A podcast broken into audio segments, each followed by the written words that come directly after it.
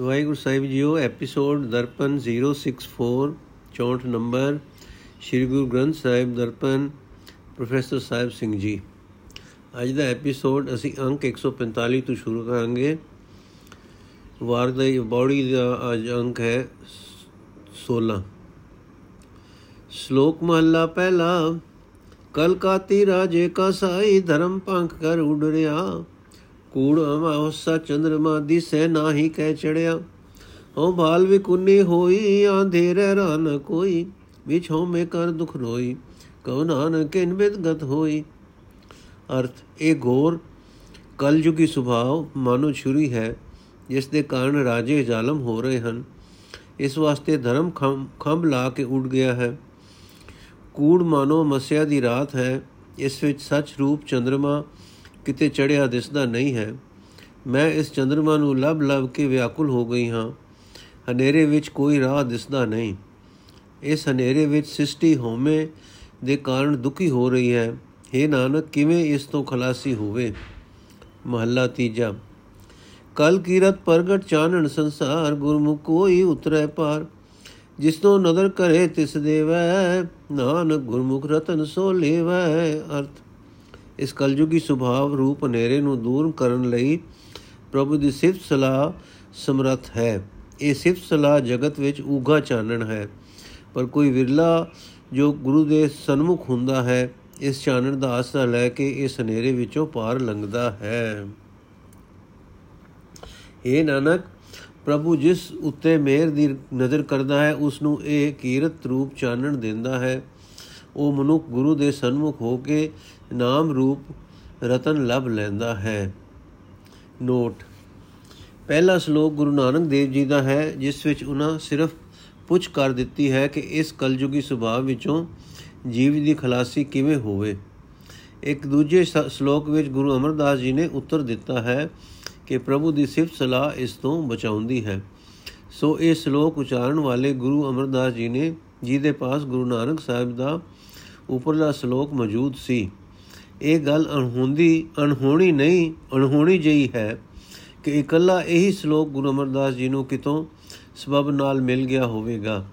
ਅਸਲ ਗੱਲ ਇਹ ਹੈ ਕਿ ਗੁਰੂ ਨਾਨਕ ਦੇਵ ਜੀ ਨੇ ਆਪਣੀ ਸਾਰੀ ਬਾਣੀ, ਆਪਣੀ ਹੱਥੀਂ ਲਿਖੀ ਤੇ ਸਾਂਭੀ ਹੋਈ ਗੁਰੂ ਅੰਗਦ ਸਾਹਿਬ ਨੂੰ ਦਿੱਤੀ ਤੇ ਉਹਨਾਂ ਗੁਰੂ ਅਮਰਦਾਸ ਜੀ ਨੂੰ ਵੇਖੋ ਮੇਰੀ ਪੁਸਤਕ ਗੁਰਬਾਣੀ ਅਤੇ ਇਤਿਹਾਸ ਬਾਰੇ ਪੌੜੀ।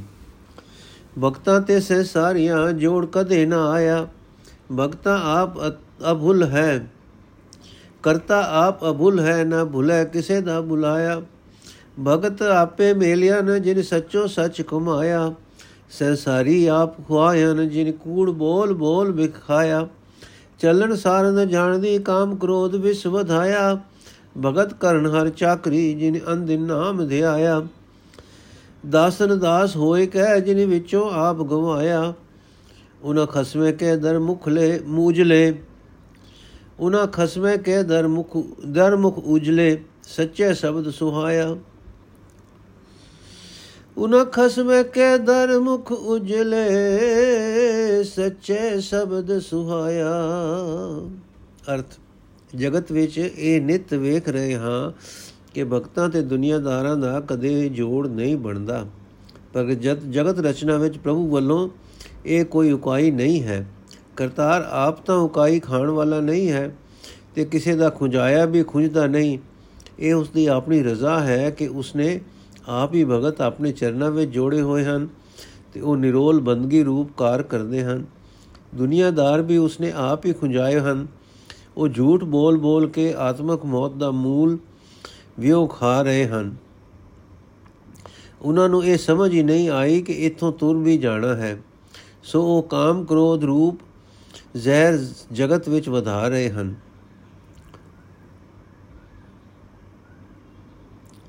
ਉਸ ਦੀ ਆਪਣੀ ਰਜ਼ਾ ਵਿੱਚ ਭਗਤ ਉਸ ਪ੍ਰਭੂ ਦੀ ਬੰਦਗੀ ਕਰ ਰਹੇ ਹਨ। ਉਹ ਹਰ ਵੇਲੇ ਨਾਮ ਸਿਮਰ ਰਹੇ ਹਨ।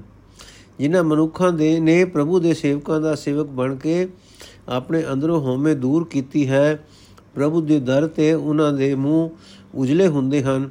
ਸੱਚੇ ਸ਼ਬਦ ਦੇ ਕਾਰਨ ਉਹ ਪ੍ਰਭੂ ਦਰ ਤੇ ਸ਼ੋਭਾ ਪਾਉਂਦੇ ਹਨ।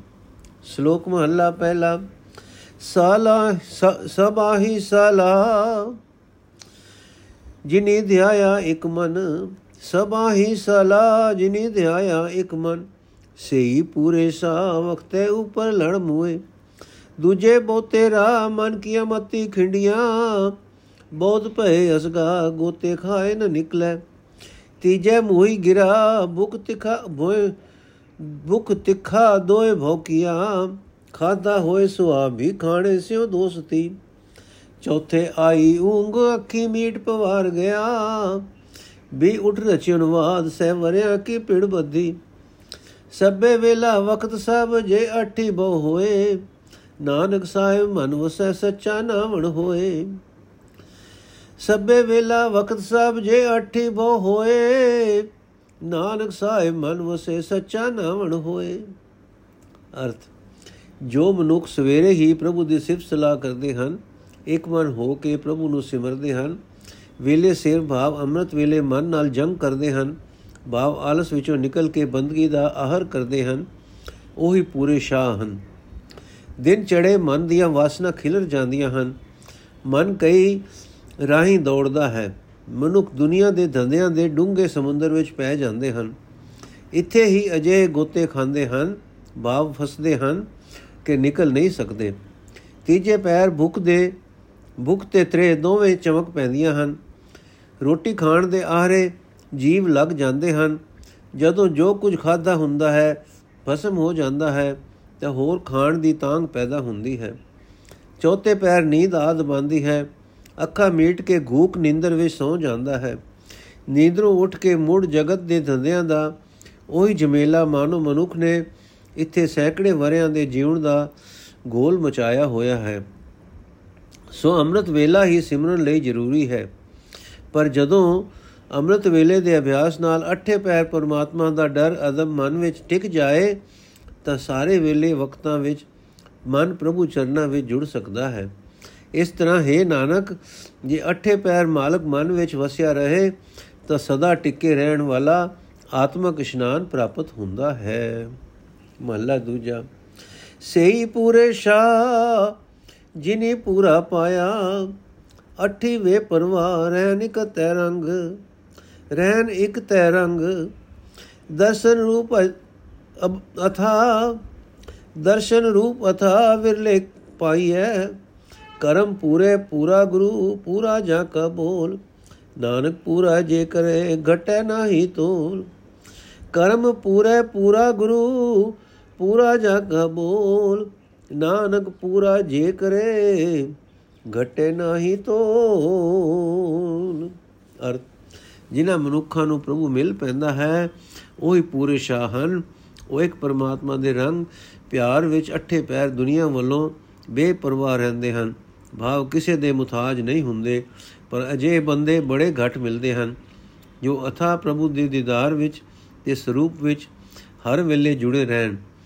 ਪੂਰੇ ਬੋਲ ਵਾਲਾ ਪੂਰਨ ਗੁਰੂ ਪੂਰੇ ਭਾਗਾ ਨਾਲ, ਹੈ ਨਾਨਕ, ਜਿਸ ਮਨੁੱਖ ਨੂੰ ਪੂਰਨ ਬਣਾ ਦਿੰਦਾ ਹੈ, ਉਸ ਦਾ ਤੋਲ ਘਟਦਾ ਨਹੀਂ। ਭਾਵ ਰਬ ਨਾਲ ਉਸ ਦਾ ਅੱਠੇ ਪੈਰ ਦਾ ਸੰਬੰਧ ਘਟਦਾ ਨਹੀਂ। ਪੌੜੀ ਜਾਂ ਤੂੰ ਤਾਂ ਕਿਆ ਹੋਰ ਮੈਂ ਸੱਚ ਸੁਣਾਈਐ? ਮੁਠੀ ਧੰਦੇ ਚੋਰ ਮੈਲ ਨ ਪਾਈਐ। ਇਹਨੇ ਚਿਤ ਕਠੋਰ ਸੇਵ ਗਵਾਈਐ। ਜਿਤ ਘਟ ਸਚ ਨ ਪਾਏ ਸੁਭਨ ਘੜਾਈਐ। ਕਿਉ ਕਰ ਪੂਰੇ ਵਟ ਤੋਲ ਤੁਲਾਈਐ? ਕੋਈ ਨਾ ਆਖੇ ਘਟ ਹੋ ਮੈਂ ਜਾਈਐ। ਲਈਨ ਖਰੇ ਪਰਖ ਦਰ ਬਿਨਾਈਐ। ਸੌਦਾ ਇਕਤ ਹਟ ਪੂਰੇ ਗੁਰ ਪਾਈਐ। ਅਰਥੇ ਪ੍ਰਭੂ, ਮੈਂ ਸੱਚ ਕਹਿੰਦਾ ਹਾਂ ਕਿ ਜਦੋਂ ਤੂੰ ਮੇਰਾ ਰੱਖਾ ਹੈ, ਤਾਂ ਮੈਨੂੰ ਕਿਸੇ ਹੋਰ ਦੀ ਮੁਤਾਜੀ ਨਹੀਂ। ਪਰ ਜਿਸ ਜੀਵ ਇਸਤਰੀ ਨੂੰ ਜਗਤ ਦੇ ਧੰਦੇ ਰੂਪ ਚੋਰ ਨੇ ਮੋਹ ਲਿਆ ਹੈ ਉਸ ਨੂੰ ਤੇਰਾ ਦਰ ਮਹਿਲ ਲੱਭਦਾ ਨਹੀਂ। ਉਸ ਨੇ ਕਠੋਰ ਚਿੱਤ ਦੇ ਕਾਰਨ ਆਪਣੀ ਸਾਰੀ ਮਿਹਨਤ ਵਿਅਰਥ ਗਵਾ ਲਈ ਹੈ। ਜਿਸ ਹਿਰਦੇ ਵਿੱਚ ਸੱਚ ਨਹੀਂ ਵਸਿਆ, ਉਹ ਹਿਰਦਾ ਸਦਾ ਭਜਦਾ, ਘੜਿੰਦਾ ਰਹਿੰਦਾ ਹੈ। ਭਾਵ ਉਸ ਦਾ ਜਨਮ ਮਰਨ ਦਾ ਚੱਕਰ ਬਣਿਆ ਰਹਿੰਦਾ ਹੈ। ਜਦੋਂ ਉਸ ਦੇ ਕੀਤੇ ਕਰਮਾਂ ਦਾ ਲੇਖਾ ਹੋਵੇ, ਪੂਰੇ ਵੱਟੇ ਨਾਲ ਤੋਲ ਵਿੱਚ ਕਿਵੇਂ ਪੂਰਾ ਉਤਰੇ? ਹਾਂ, ਜੋ ਜੀਵ ਦੀ ਹਉਮੈ ਦੂਰ ਹੋ ਜਾਏ, ਤਾਂ ਕੋਈ ਇਸ ਨੂੰ ਤੋਲੇ ਘਟ ਨਹੀਂ ਆਖਦਾ। ਖਰੇ ਜੀਵ ਸਿਆਣੇ ਪ੍ਰਭੂ ਦੇ ਦਰ ਤੇ ਪਰਗ ਲਏ ਜਾਂਦੇ ਹਨ। ਇਹ ਸੌਦਾ ਜਿਸ ਨਾਲ ਪ੍ਰਭੂ ਦੇ ਦਰ ਤੇ ਕਬੂਲ ਹੋ ਸਕਦਾ ਹੈ, ਇੱਕੋ ਹੀ ਹੱਟੀ ਤੇ, ਹੱਟੀ ਤੋਂ ਪੂਰੇ ਗੁਰੂ ਤੋਂ ਹੀ ਮਿਲਦਾ ਹੈ। ਸ਼ਲੋਕ ਮਹਲਾ ਦੂਜਾ। ਅਠੀ ਪੈਰੀ ਅਠ ਖੰਡ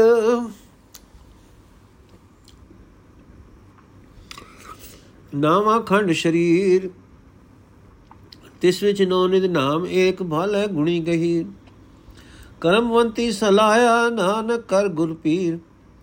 ਚੌਥੇ ਪੈਰ ਸਭਾ ਕੇ ਸੁਰਤਿਆ ਉਪਜੇ ਚਾਓ ਤਿਨਾ ਦਰਿਆਵਾਂ ਸਿਉ ਦੋਸਤੀ।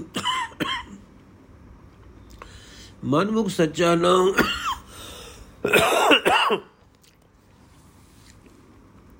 ਉੱਥੇ ਅੰਮ੍ਰਿਤ ਵੰਡੀਆ ਕਰਮੀ ਹੋਏ ਪਸਾਓ ਕੰਚਨ ਕਾਇਆ ਕਸੀਏ ਵੰਨੀ ਚੜੇ ਚੜਾਓ। ਜੋ ਜੇ ਹੋਵੇ ਨਦਰ ਸਰਾਫ ਕੀ ਬੋੜ ਨ ਪਾਈ ਤਾਓ। ਸੱਤੀ ਪੈਰੀ ਸਤਬਲਾ ਬਈਏ ਪੜਿਆ ਪਾਸ। ਉੱਥੇ ਪਾਪ ਪੁਨ ਵਿਚਾਰੀਏ ਕੂੜੇ ਘਟੇ ਰਾਸ। ਉੱਥੇ ਖੋਟੇ ਸਟਿਐ, ਖਰੇ ਕੀਚੈ ਸਾਬਾਸ। ਬੋਲਣ ਫਾਦਲ ਨਾਨਕਾ, ਦੁਖ ਸੁਖ ਖਸਮੇ ਪਾਸ।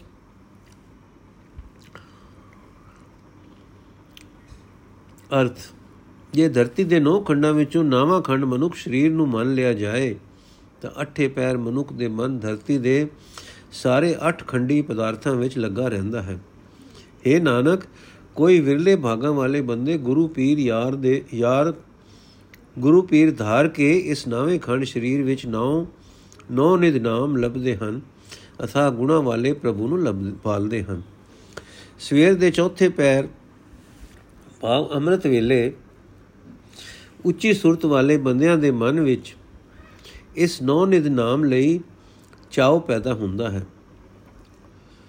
ਉਸ ਵੇਲੇ ਉਹਨਾਂ ਦੀ ਸਾਂਝ ਉਹਨਾਂ ਗੁਰਮੁਖਾਂ ਨਾਲ ਬਣਦੀ ਹੈ, ਜਿਨ੍ਹਾਂ ਦੇ ਅੰਦਰ ਨਾਮ ਦਾ ਪ੍ਰਵਾਹ ਚੱਲ ਰਿਹਾ ਹੈ ਅਤੇ ਉਹਨਾਂ ਦੇ ਮਨ ਵਿੱਚ ਤੇ ਮੂੰਹ ਵਿੱਚ ਸੱਚਾ ਨਾਮ ਵਸਦਾ ਹੈ।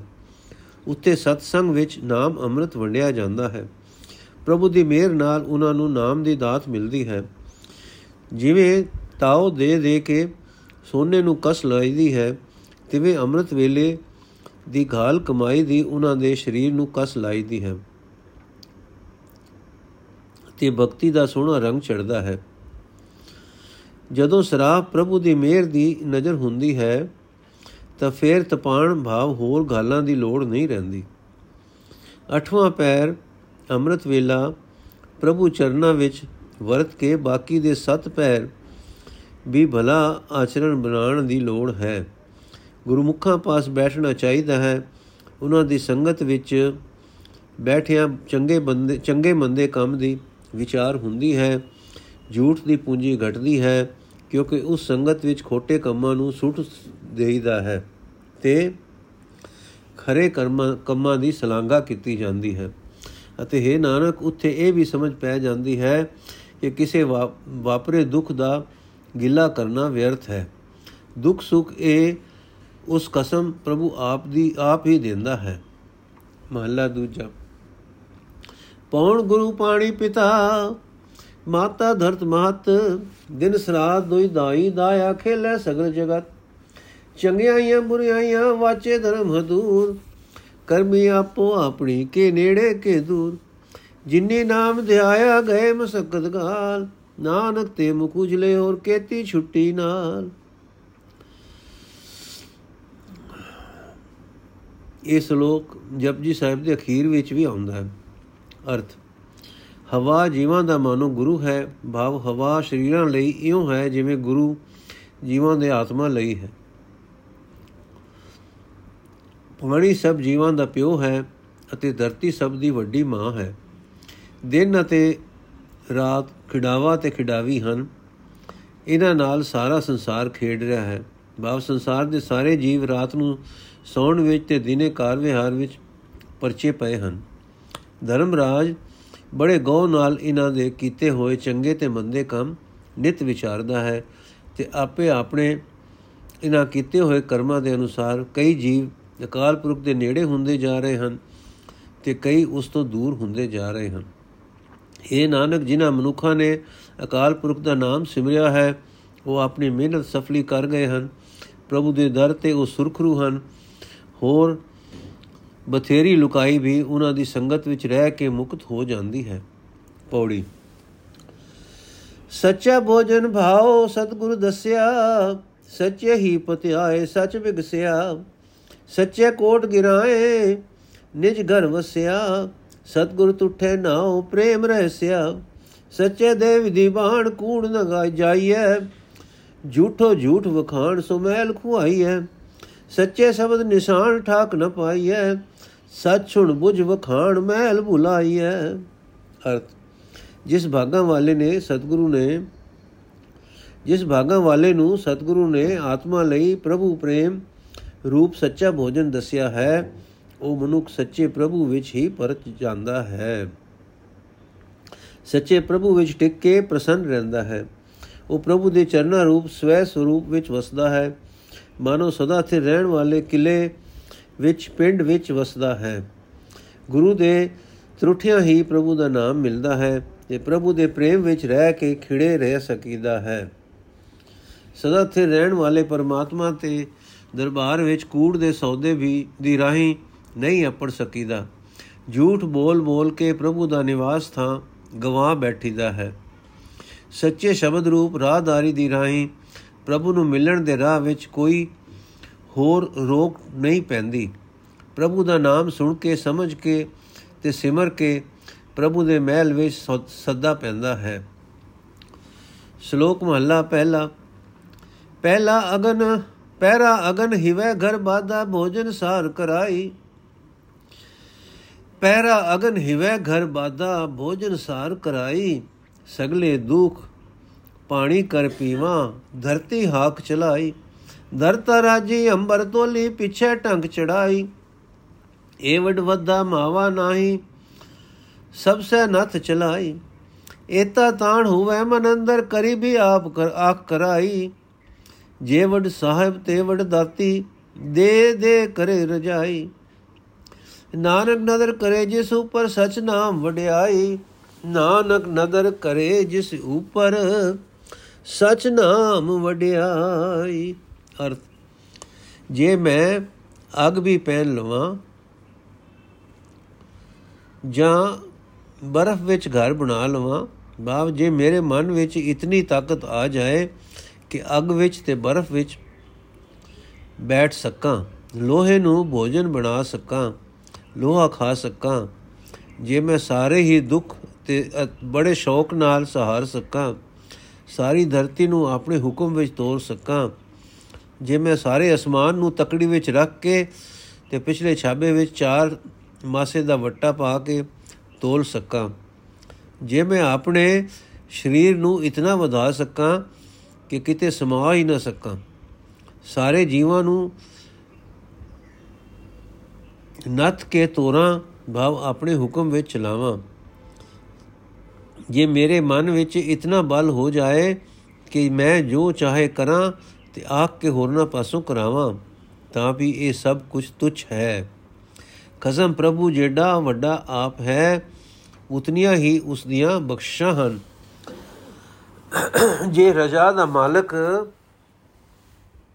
ਸਾਈ ਹੋਰ ਵੀ ਬਿਆਨ ਤਾਕਤਾਂ ਦੀਆਂ ਦਾਤਾਂ ਮੈਨੂੰ ਦੇ ਦੇਵੇ ਤਾਂ ਵੀ ਇਹ ਤੁਛ ਹਨ।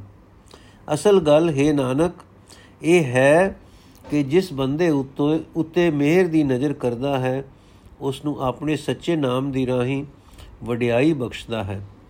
ਭਾਵ ਇਹਨਾਂ ਮਾਨਸਿਕ ਤਾਕਤਾਂ ਨਾਲੋਂ ਵੱਧ ਕੇ ਨਾਮ ਦੀ ਬਰਕਤ ਹੈ। ਮਹੱਲਾ ਦੂਜਾ, ਆਖਣ ਆਖ ਨ ਰਜਿਆ, ਸੁਣ ਨ ਰਜੇ ਕੰਨ ਅੱਖੀ ਦੇਖ ਨ ਰਜੀਆਂ ਗੁਣ ਗਾਹਕ ਇਕ ਵਨ। ਭੁਖਿਆ ਭੁਖ ਨ ਉਤਰੇ, ਗੱਲੀ ਭੁਖ ਨ ਜਾਏ। ਨਾਨਕ ਭੁਖਾ ਤਾਂ ਰਜੈ, ਜਾਂ ਗੁਣ ਕਹਿ ਗੁਣੀ ਸਮਾਏ। ਅਰਥ, ਮੂੰਹ ਬੋਲ ਬੋਲ ਕੇ ਰਜਦਾ ਨਹੀਂ ਭਾਵ, ਗੱਲਾਂ ਕਰਨ ਦਾ ਚਸਕਾ ਮੁਕਦਾ ਨਹੀਂ। ਕੰਨ ਗੱਲਾਂ ਸੁਣਨ ਨਾਲ ਨਹੀਂ ਰਜਦੇ। ਅੱਖਾਂ ਰੂਪ ਰੰਗ ਵੇਖ ਵੇਖ ਕੇ ਨਹੀਂ ਰਜਦੀਆਂ। ਇਹ ਸਾਰੇ ਇੰਦਰੀ ਇੱਕ ਇੱਕ ਕਿਸਮ ਦੇ ਗੁਣਾ, ਰਸਾਂ ਦੇ ਗਾਹਕ ਹਨ। ਆਪੋ ਆਪਣੇ ਰਸਾਂ ਦੀ ਗਾਹਕੀ ਵਿੱਚ ਰਜਦੇ ਨਹੀਂ। ਰਸਾਂ ਦੇ ਅਧੀਨ ਹੋਏ ਇਹਨਾਂ ਇੰਦਰੀਆਂ ਦਾ ਚਸਕਾ ਹਟਦਾ ਨਹੀਂ। ਸਮਝਾਇਆ ਵੀ ਭੁੱਖ ਮਿਟ ਨਹੀਂ ਸਕਦੀ। हे ਨਾਨਕ, ਤਿਸਨਾ ਦਾ ਮਾਰਿਆ ਮਨੁੱਖ ਤਦੋਂ ਹੀ ਤ੍ਰਿਪਤ ਹੋ ਸਕਦਾ ਹੈ ਜੇ ਗੁਣਾ ਦੇ ਮਾਲਕ ਪਰਮਾਤਮਾ ਦੇ ਗੁਣ ਵਿਚਾਰ, ਉਚਾਰ ਕੇ ਉਸ ਵਿੱਚ ਲੀਨ ਹੋ ਜਾਏ।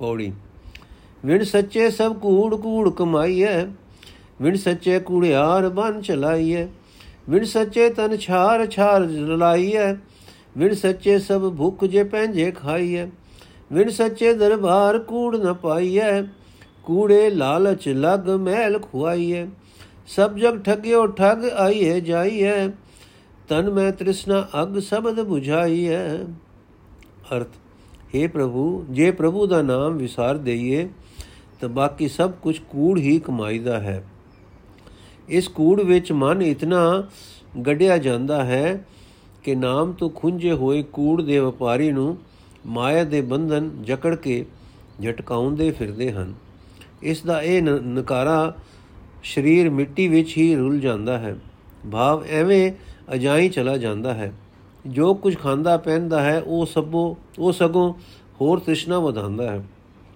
ਪ੍ਰਭੂ ਦਾ ਨਾਮ ਵਿਸਾਰ ਕੇ ਝੂਠ ਵਿੱਚ ਲੱਗਿਆ ਪ੍ਰਭੂ ਦਾ ਦਰਬਾਰ ਪ੍ਰਾਪਤ ਨਹੀਂ ਹੁੰਦਾ।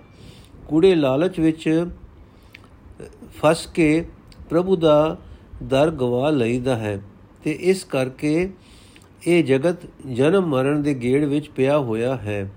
ਮਨੁੱਖਾ ਸਰੀਰ ਵਿੱਚ ਇਹ ਜੋ ਤ੍ਰਿਸ਼ਨਾ ਦੀ ਅੱਗ ਹੈ ਇਹ ਕੇਵਲ ਗੁਰੂ ਦੇ ਸ਼ਬਦ ਦੀ ਰਾਹੀਂ ਹੀ ਬੁਝ ਸਕਦੀ ਹੈ।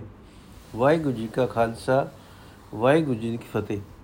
19 ਪੌੜੀਆਂ ਸਮਾਪਤ ਹੋਈਆਂ ਜੀ। ਅੱਜ ਦਾ ਐਪੀਸੋਡ ਇੱਥੇ ਸਮਾਪਤ ਕਰਦੇ ਹਾਂ। ਅਗਲੀਆਂ ਪੌੜੀਆਂ ਅਸੀਂ ਕੱਲ ਪੜਾਂਗੇ ਵਾਹਿਗੁਰੂ ਜੀ ਕਾ ਖਾਲਸਾ, ਵਾਹਿਗੁਰੂ ਜੀ ਕੀ ਫਤਿਹ।